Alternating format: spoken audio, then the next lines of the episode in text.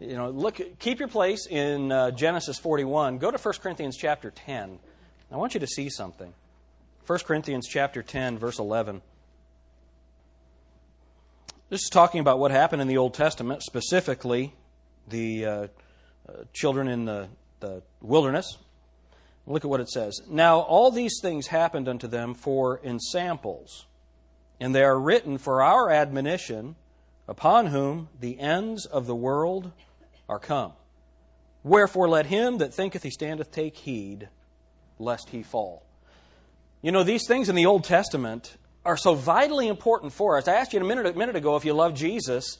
Well, we're going to learn some things about Jesus Christ from the life of Joseph this morning that I'll tell you what, if this doesn't give you confidence in your Bible, nothing will. When you see the things that God outlined thousands of years before they happened, and specifically, specific details in their right order, it's an amazing thing. In our Sunday school class this morning, we were referencing how uh, at the end of the 1800s, there was a big move called higher criticism, and what it did was it challenged the Word of God. And one of the areas where they challenged the Word of God was that Moses didn't write the first five books of the Bible. That is one of the things that they would teach, that Moses didn't write it. And that Genesis was written something like 400 BC. 400 BC. Well, let's say that that's true, that it was written 400 BC. And it wasn't. It, how many of you think that Jesus knows more about who wrote the Bible than the critics? Jesus said Moses wrote Genesis, so I'll take Jesus' word for it, all right? But uh, imagine that even 400 years before Jesus Christ lived, God wrote these things about the life of Joseph that so perfectly match up. But you're going to see something that would have been impossible for someone in 400 BC to know that was written in Genesis that the people living at the time Genesis was written could have understood it, and people living today can understand it, but it was information that was hidden for about 2,000 years. And that proves who wrote the book of the Bible. That's pretty interesting, isn't it? We're going to solve a mystery this morning. But before we do that, let's read some sections here from Genesis chapter 41. Look at verse Well, let's just start reading in verse 37. What has happened is Joseph has been sold into slavery by his brothers. He has been in Potiphar's house as a servant. He has been accused of a crime and put in prison. And now, after years in prison, he's been brought before Pharaoh. He has already interpreted Pharaoh's dream. And now, look at what it says in verse 37. And the thing was good in the eyes of Pharaoh and in the eyes of all his servants and Pharaoh said unto his servants, Can we find such a one as this man, as this, a man in whom the Spirit of God is? Isn't that a great question?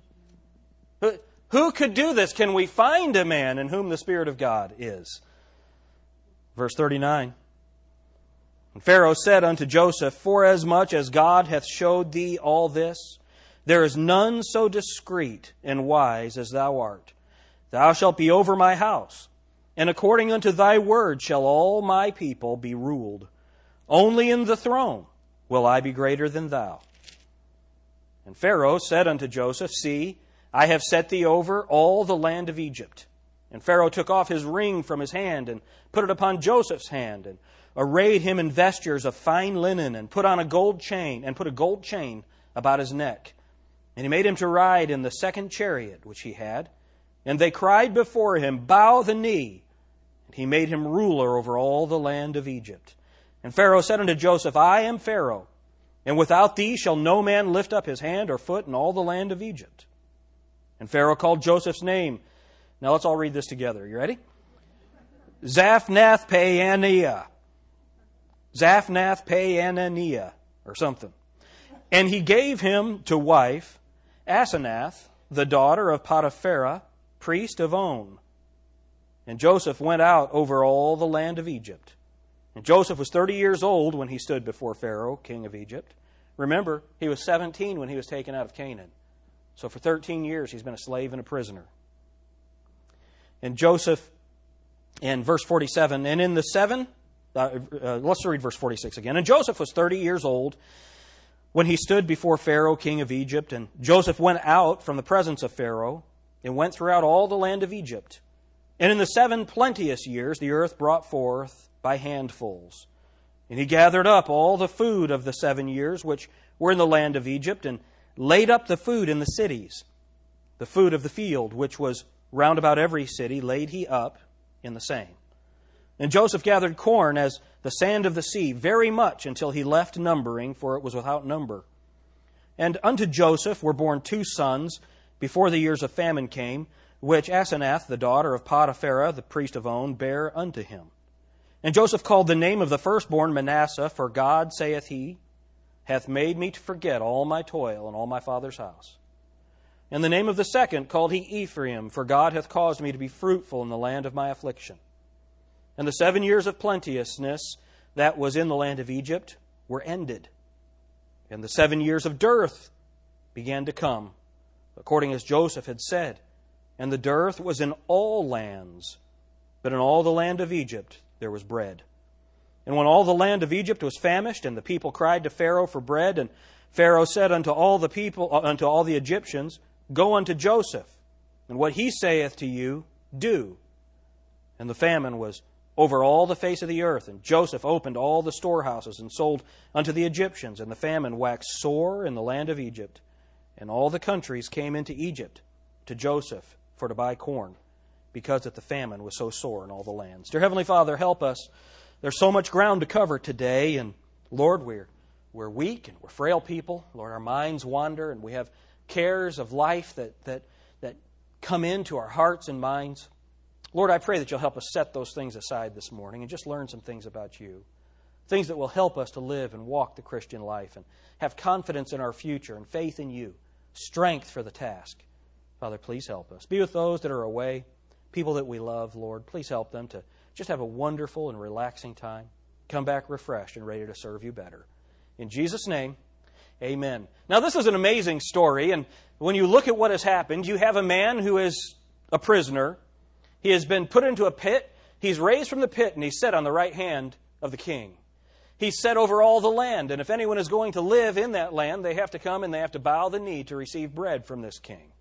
While he's on the throne, on the second seat on the throne, he's given a bride. And when he's given that bride, after his marriage, there are seven years of famine in the land. During those seven years of famine, if anyone's going to live, they're going to have to come to him and live by his rules. After that, all the nations come to him. And if any of the nations are going to live, they have to bow before Joseph. Does any of that sound like anything that the Bible talks about in the future? You see, what God has just done for us is He has given us the plan of the ages all the way back in Genesis chapter 41. It is unbelievable. And I can tell you this it is statistically impossible for anyone to write what God has written ahead of time, all the way back in Genesis chapter 41. So let's go through this text and let's find some things. We've learned some things about Joseph. We're going to learn some more things about Joseph, but there's one greater than Joseph, and it's the Lord Jesus Christ. So let's look at some of these things. Let's begin in verse uh, 38. And Pharaoh said unto his servants, Can we find such a one as this, uh, such a one as this is, a man in whom the Spirit of God is? And Pharaoh said unto Joseph, Forasmuch as God hath showed thee all this, there is none so discreet and wise as thou art. Look at Colossians chapter 2 and verse 3. Colossians chapter 2. Now, if you don't have a Bible with you, there are Bibles in the pew in front of you. Um, we're going to be going through a lot of different books in the Bible. There's a table of contents in the front of that Bible. Use it, take advantage of it. Colossians chapter 2. And look at verse 3. Speaking about Jesus Christ, in whom are hid all the treasures of wisdom and knowledge. The Bible says about Joseph that he is none is so discreet and wise as thou art. Well, there's one better. It's Jesus Christ. All knowledge, all wisdom is in Jesus Christ. Look at verse 40. Thou shalt be over my house. Thou shalt be over my house. Keep your place there. Look at Hebrews chapter 3.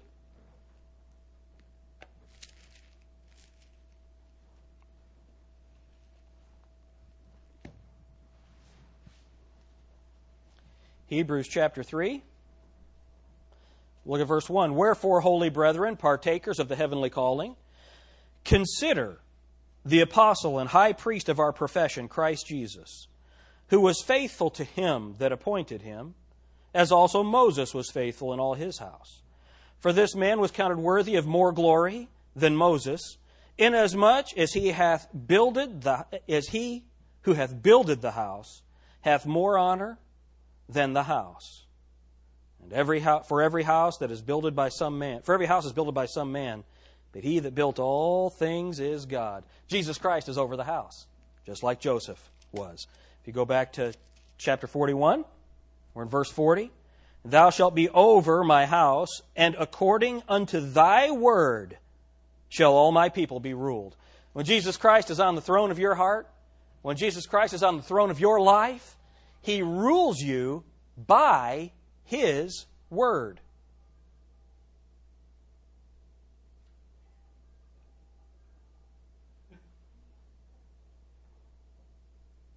Good. I thought my pacemaker battery was going. All right. So when Jesus Christ is on the throne of our lives, He rules us how? By His Word. Now I want to stop there for just a second. Is that what the text says? That when Joseph is on the throne, he will rule all people by his word. Jesus Christ said, Man shall not live by bread alone, but by every what? Word that proceeds out of the mouth of God. You see, our problem is we don't allow every word of this book to govern us. And we live in a day and age where Christianity doesn't consider every word of this book. You would be amazed at how many commentaries on Genesis don't even talk about Joseph being a type of Jesus Christ. You wonder if these guys have ever read the rest of the Bible because he is such an unbelievable type of the Lord Jesus Christ and picture of the Lord Jesus Christ. So he says he's going to rule by his word. So let me ask you is Jesus Christ ruling your life by his word? We're going to learn through the rest of this text some ways that he will lead us and guide us by his word. But don't miss that. It doesn't matter what I think about something or what you think about something. In casual conversation, we can have opinions. Jacob left his Yankee hat at uh, my sister's house, and they're Cubs fans. And so I called my sister and I said, Jacob left his Yankee hat at your house, so your boys can now look like winners. And I couldn't wait for her to tell John that because John you know, I kept hearing, you know, we played golf, and I kept hearing about how we buy our team and all that kind of stuff, and all the stuff that losers say about the Yankees. And uh, you know what? We both had opinions about that. But does that really matter seriously? Does it really matter about anything? I will tell you this: Johnny Pope, the preacher uh, at camp, he pastors in Houston, and he's good friends with Andy Pettitte, the pitcher for the Yankees. And Andy Pettitte's wife's father, so Andy's father-in-law, is an independent, Bible-believing Baptist preacher. And he was getting ready to do a video where he was going to give his testimony, but the testimony didn't use a, a, the King James Version of the Bible, and Pettitte didn't want to do it. He called Brother Pope and said, They're not using the King James. Should I, should I do this commercial? And he said, Well, they're getting the gospel out. Go ahead and do it. And so Pettitte did it. But isn't that encouraging? I think that's pretty cool. So, you know, Yankees are godly, godly people. And, but honestly, that stuff's not important. What I think about sports isn't important. What I think about all the things that are going on in the culture aren't necessarily important. What matters is what God says. It's interesting. And that's what a ruler does. A ruler rules, a wise ruler will rule by the word of God. So then look at what it says. Verse 40 again. Thou shalt be over my house, and according unto thy word shall all my people be ruled. Look at what it says here. Only in the throne will I be greater than thou. Only in the throne will I be greater than thou. Want to see something wild? Look at 1 Corinthians 15 28. 1 Corinthians 15 28. I hope you will do what I have done. I'm taking all these different types that we're giving you, and I've got them written in the margin of my Bible because this is a great way to show people the power of God's Word, is by doing this. But look at 1 Corinthians 15 verse 28. Verse 27 for the context. For he hath put all things under his feet, but when he saith, All things are put under him, it is manifest, or that means made plain, that he is accepted, which did put all things under him. And when all things shall be subdued unto him, then shall the Son also be subject unto him that put all things under him, that God may be all in all. So here's what this is saying. Here's what this is saying. One day, everything will be under the authority of Jesus Christ. Everything. Except the one who put everything under Jesus Christ, and that's God the Father. So, just as Joseph was only number two in the throne, Jesus Christ is only number two in the throne to God the Father. Amen? Man, that is, that is a beautiful picture of this doctrine of the Trinity. Look at verse 41. And Pharaoh said unto Joseph, See, I have set thee over all the land of Egypt. And Pharaoh took off his ring from his hand and put it upon Joseph's hand, and arrayed him in vestures of fine linen, and put a gold chain about his neck. Now, don't miss all this. When Jesus Christ comes, his vesture is going to be fine linen. He is, he is, he is clothed in gold. Uh, that's his deity. He has the ring that's put on his finger. You know what that makes me think of? The ring that's put on his finger. I think about when the prodigal son came home, and the father went and fell on his neck and kissed him and put a robe on his back and a ring on his finger and said, My son has come home. How do you think God the Father felt when Jesus Christ ascended back into heaven? It's just, just a beautiful picture of the Lord Jesus Christ. Let's read on. If you look at verse 43, and he made him to ride in the second chariot which he had. And now we could stop there. Uh, Daniel in the book of Daniel, Daniel chapter 5 is a, is a beautiful picture of the Holy Spirit of God, and he's given the third place. Here you have Joseph, picture of the Lord Jesus Christ, given the second place. God the Father is all in all. Number one. The Bible is so consistent in all of these beautiful pictures. And it says, And they cried before him, Bow the knee. And he made him ruler over all the land of Egypt. And of course, that's Philippians 3.10. Remember what the Bible says? Wherefore God hath also highly exalted him and given him a name above every name, that at the name of Jesus every knee should bow and every tongue confess that he is Lord to the glory of the Father, of things in heaven and things in earth and things under the earth. The Bible says that every knee is going to bow to the Lord Jesus Christ. Here, you had some people going before him saying, Bow the knee. Do you know what our job is? Our job is to be like those criers running before the chariot. Bow the knee. Bow the knee. There's one greater, Jesus Christ bow the knee. Do you know what you need to do? You need to bow the knee to the Lord Jesus Christ. That if thou shalt confess with thy mouth the Lord Jesus, and believe in thine heart that God hath raised him from the dead, thou shalt be saved. Amen? We can bow the knee now, or we can bow the knee later. It's better to bow the knee now. Praise his name. That's our job. So now, let's look back at our text. Get to some newer stuff now. Look at verse 44. And Pharaoh said unto Joseph, I am Pharaoh, and without thee shall no man lift up his hand or foot in all the land of Egypt. Look at John 15 5. John 15 5.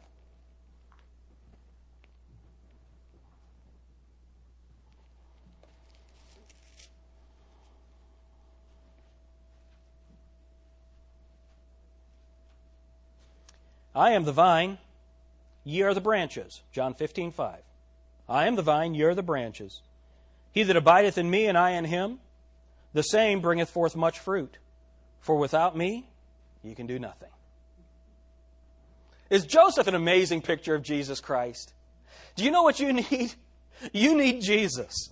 Uh, how many of you have a task before you this week? You're already thinking about it.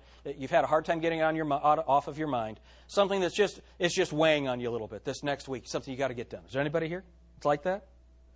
You can do nothing without Jesus Christ. But with Him, you can do everything that He has called you to do. Jesus Christ, your Savior. He's right there. If you abide in Him, if you are in His Word, if you're keeping His words, you're walking in His Word, He can help you to accomplish whatever it is that He wants you to do. Take, take some of that weight off of your own back and put it on Jesus Christ. We're supposed to lay our burdens on Him, and He'll carry them for us. Look back, Genesis chapter 41. Look at verse 45. And Pharaoh called Joseph's name Zaphnath Paaneah. Do you know what that means? I do.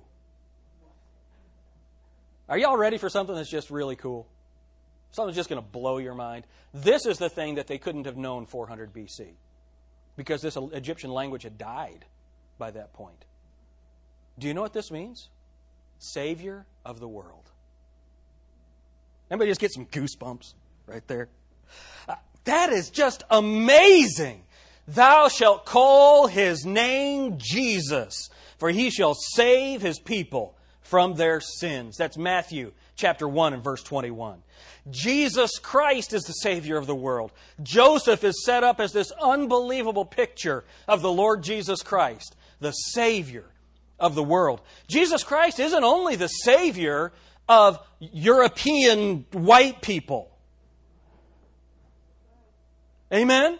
Jesus Christ is the Savior of the Muslim. He's the Savior of the Hindu. He's the Savior of the Buddhist. Jesus Christ is the Savior of the Rastafarian. Jesus Christ is the Savior of the world. Every knee shall bow and every tongue confess that Jesus Christ is Lord. He is the Savior of the world. And here's the deal it's not an exclusionary thing, it's an open thing.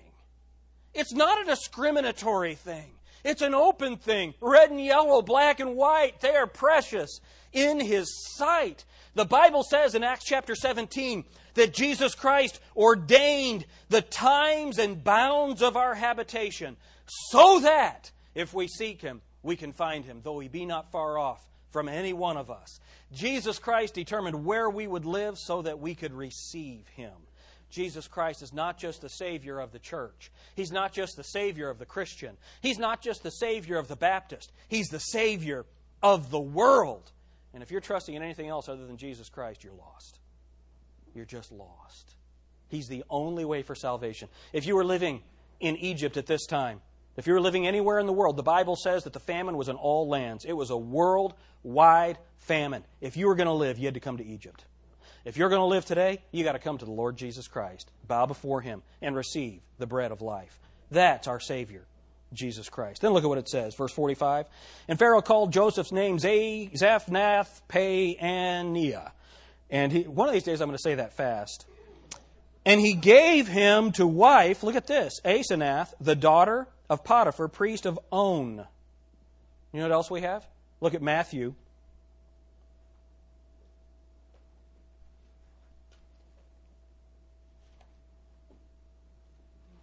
Matthew chapter 22.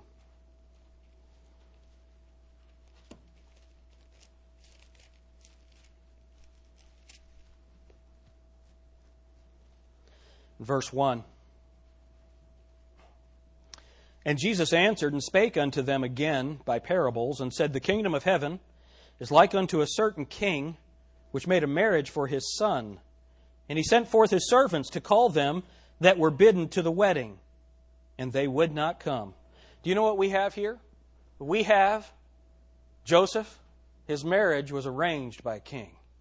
And do you know what God the Father has done?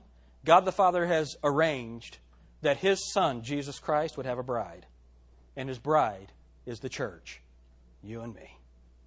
And God has ordained that. But look at who his bride is. Back in Genesis chapter 41, look at who this bride is.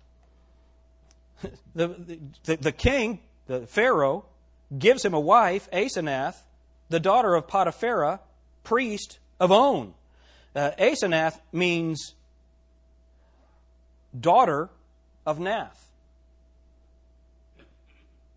This is a pagan god. So here you have Joseph. Joseph, the type of Jesus Christ, being given a Gentile bride just like Jesus Christ, the Jewish Savior, has a Gentile bride, the church. It's an amazing thing.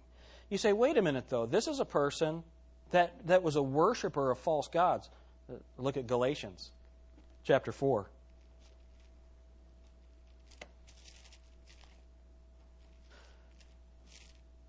I hope y'all are enjoying this as much as I am. This is such an amazing study.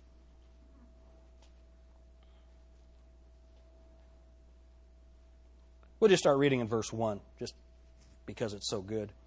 Galatians 4 1. Now I say that the heir, as long as he is a child, differeth nothing from a servant, though he be Lord of all, but is under tutors and governors until the time appointed of the Father. Even so, we, when we were children, were in bondage under the elements of the world. But when the fullness of the time was come, God sent forth his Son, made of a woman, made under the law. We're at Galatians 4, now we're at verse 5.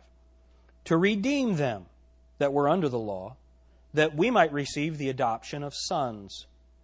And because ye are sons, God hath sent forth the Spirit of his Son into your hearts, crying, Abba, Father.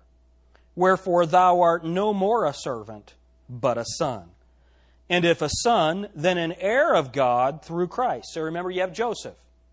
Joseph is in bondage.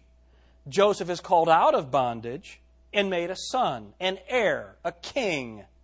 But now look at what it says here about us. Verse 8 Howbeit then, when ye knew not God, ye did service unto them which by nature are no gods. You know what all of us did before we were saved? We worshiped false gods. All of us. It was the God of money, the God of false doctrine, the, the, the, God of false salvation, the God of false assurances, all of the different things. We always had false gods. So when Jesus Christ saves us and we become a part of the body of Christ, now we are, we are his bride. We are his bride. What does the Bible say about his bride? Look at Ephesians chapter 5, verse 30. Just the next verse over, next book over, Galatians, Ephesians, chapter 5. Let's start reading in verse 31.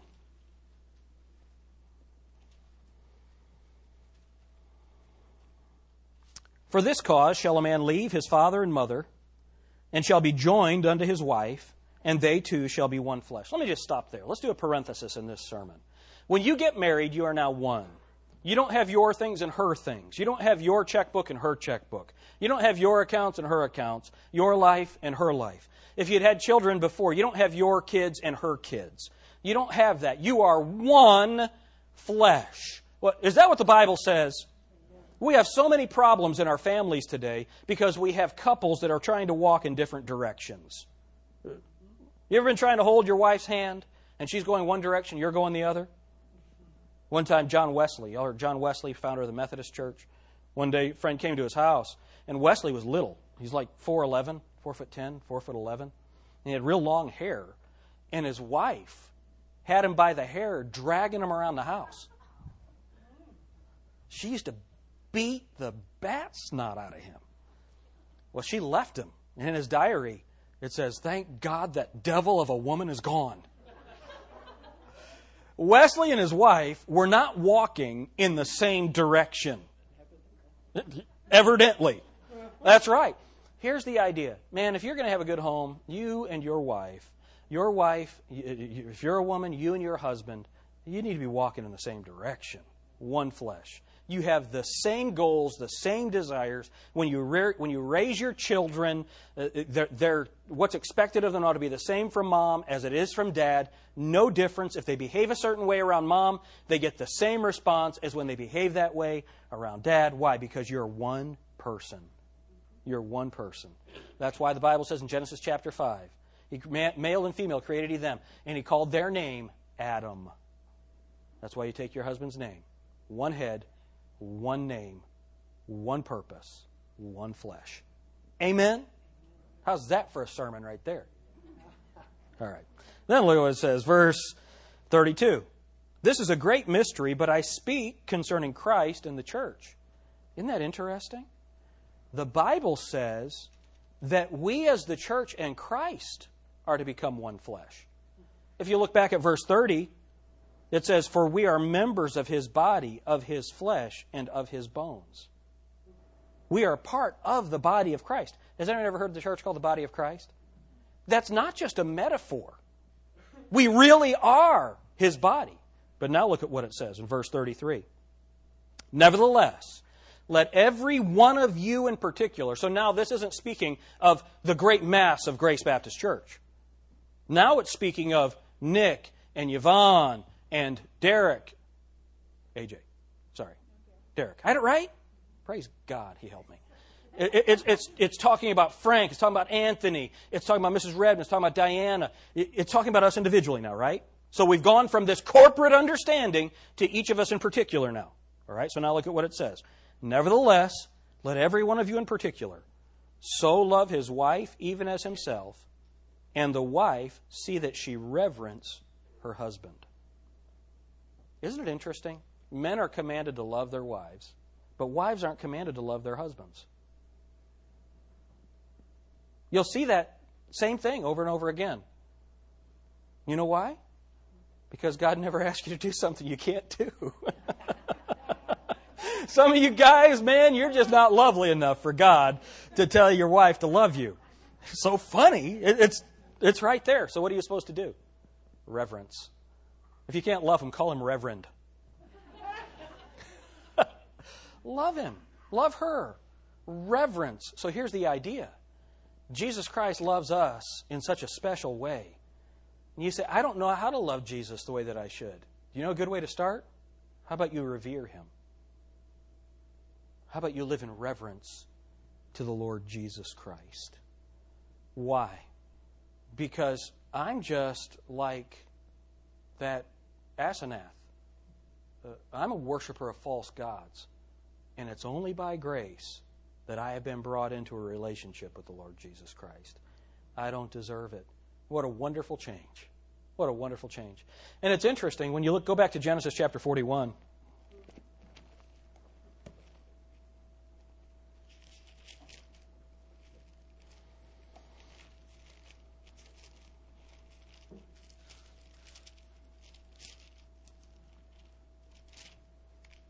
And look at what happens.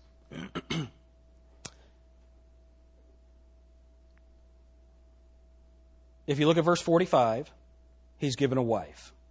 When you look at verse 50, and unto Joseph were born two sons before the years of famine came, which Asenath, the daughter of Potiphera, priest of On, bare unto him. What is repetition in the Bible? It's God's volume control. Twice we're told about her lineage. Why? To demonstrate the unbelievable mercy and grace of the Lord Jesus Christ. The other thing, there are many people who try to get to find racism in the Bible. There are people that teach that, that racism is taught in the Bible. No, God wanted to keep the line for the Messiah pure so he made sure that Jews married Jews. Amen? But look at what happens here. If you look at verse 50, and unto Joseph were born two sons. Look at verse 51. And Joseph called the name of the firstborn Manasseh. Look at verse 52. And the name of the second he called Ephraim. It's interesting. Those that are racist, two of the 12 tribes of Israel, the children, were not pure Jews. Isn't that interesting? What is that? That's the grace of God.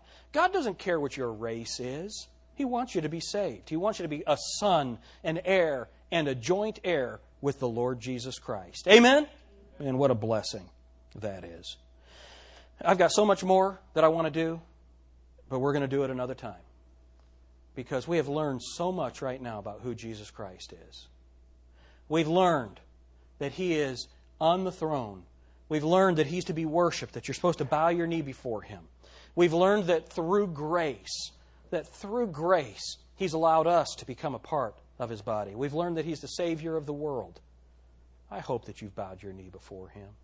Can I just show you one more thing, then we'll be done for today? Genesis chapter 41.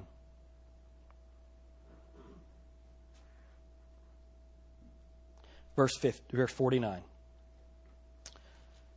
And Joseph gathered corn as the sand of the sea very much until he was left numbering, for it was without number. There was so much food available that it couldn't even be counted. Do you know what the Bible says about Jesus Christ? That we have the riches of Christ. Do you know what Jesus Christ's grace is? It is inexhaustible. Do you ever feel like sometimes you ask too much from God? How many of you ever felt that way? That, that, that you've asked too much from God? How can you ask too much from the one that has everything? How can you ask too much from the one who has no understanding of want or need? God has no concern with supply. None. None. So if you've asked Him before, go and ask Him again. He has more than you could ever possibly use, more than you could ever possibly need, more than enough for the needs of the whole world. They were able to feed the whole world out of Egypt. Jesus Christ is the bread of life. Anyone that comes unto Him can live. It doesn't matter who it is, you can come to Him and live. You can come to Him for grace. You can come to Him to have strength for what you need. Now, look, I'm done. I'm looking at some of y'all, and you're looking like you're about to fall asleep. So let me finish here. I don't know what your needs are. I don't know what your trouble is. But I know there's trouble. Does anyone here seriously?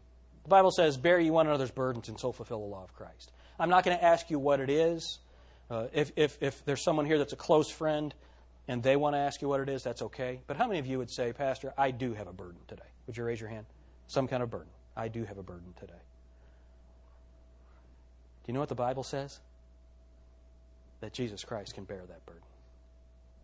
There hath no remember we read 1 Corinthians chapter 10 verse 11 that these things are given to us as in samples. Why, why is that important? Why are those things important? Because the end of the world has come upon us. That's what it says. Do you know what the next verse says? There hath no temptation taken you, but such as is common to man. That means everybody has trouble. That doesn't mean that your trouble is not significant. What it means is trouble is universal. There hath no temptation taken you, but such as is common to man. Somebody tell me what the next sentence is. But God is faithful, who will not suffer you to be tempted above that you're able, but will with the temptation make a way of escape that you'll be able to bear it. You've got a burden this morning. Well, Jesus Christ has more help than you could ever possibly use. Will you go to him today? Will you trust him? That's who Jesus Christ is. Those people who wanted to live, they had to come and bow before Joseph. If you want to live eternally, you need to come and bow before Jesus. If you want to have abundant life right now, as a believer, you still need to come and bow before Jesus and find the strength and help that you need. Dear Heavenly Father, thank you so much for your word.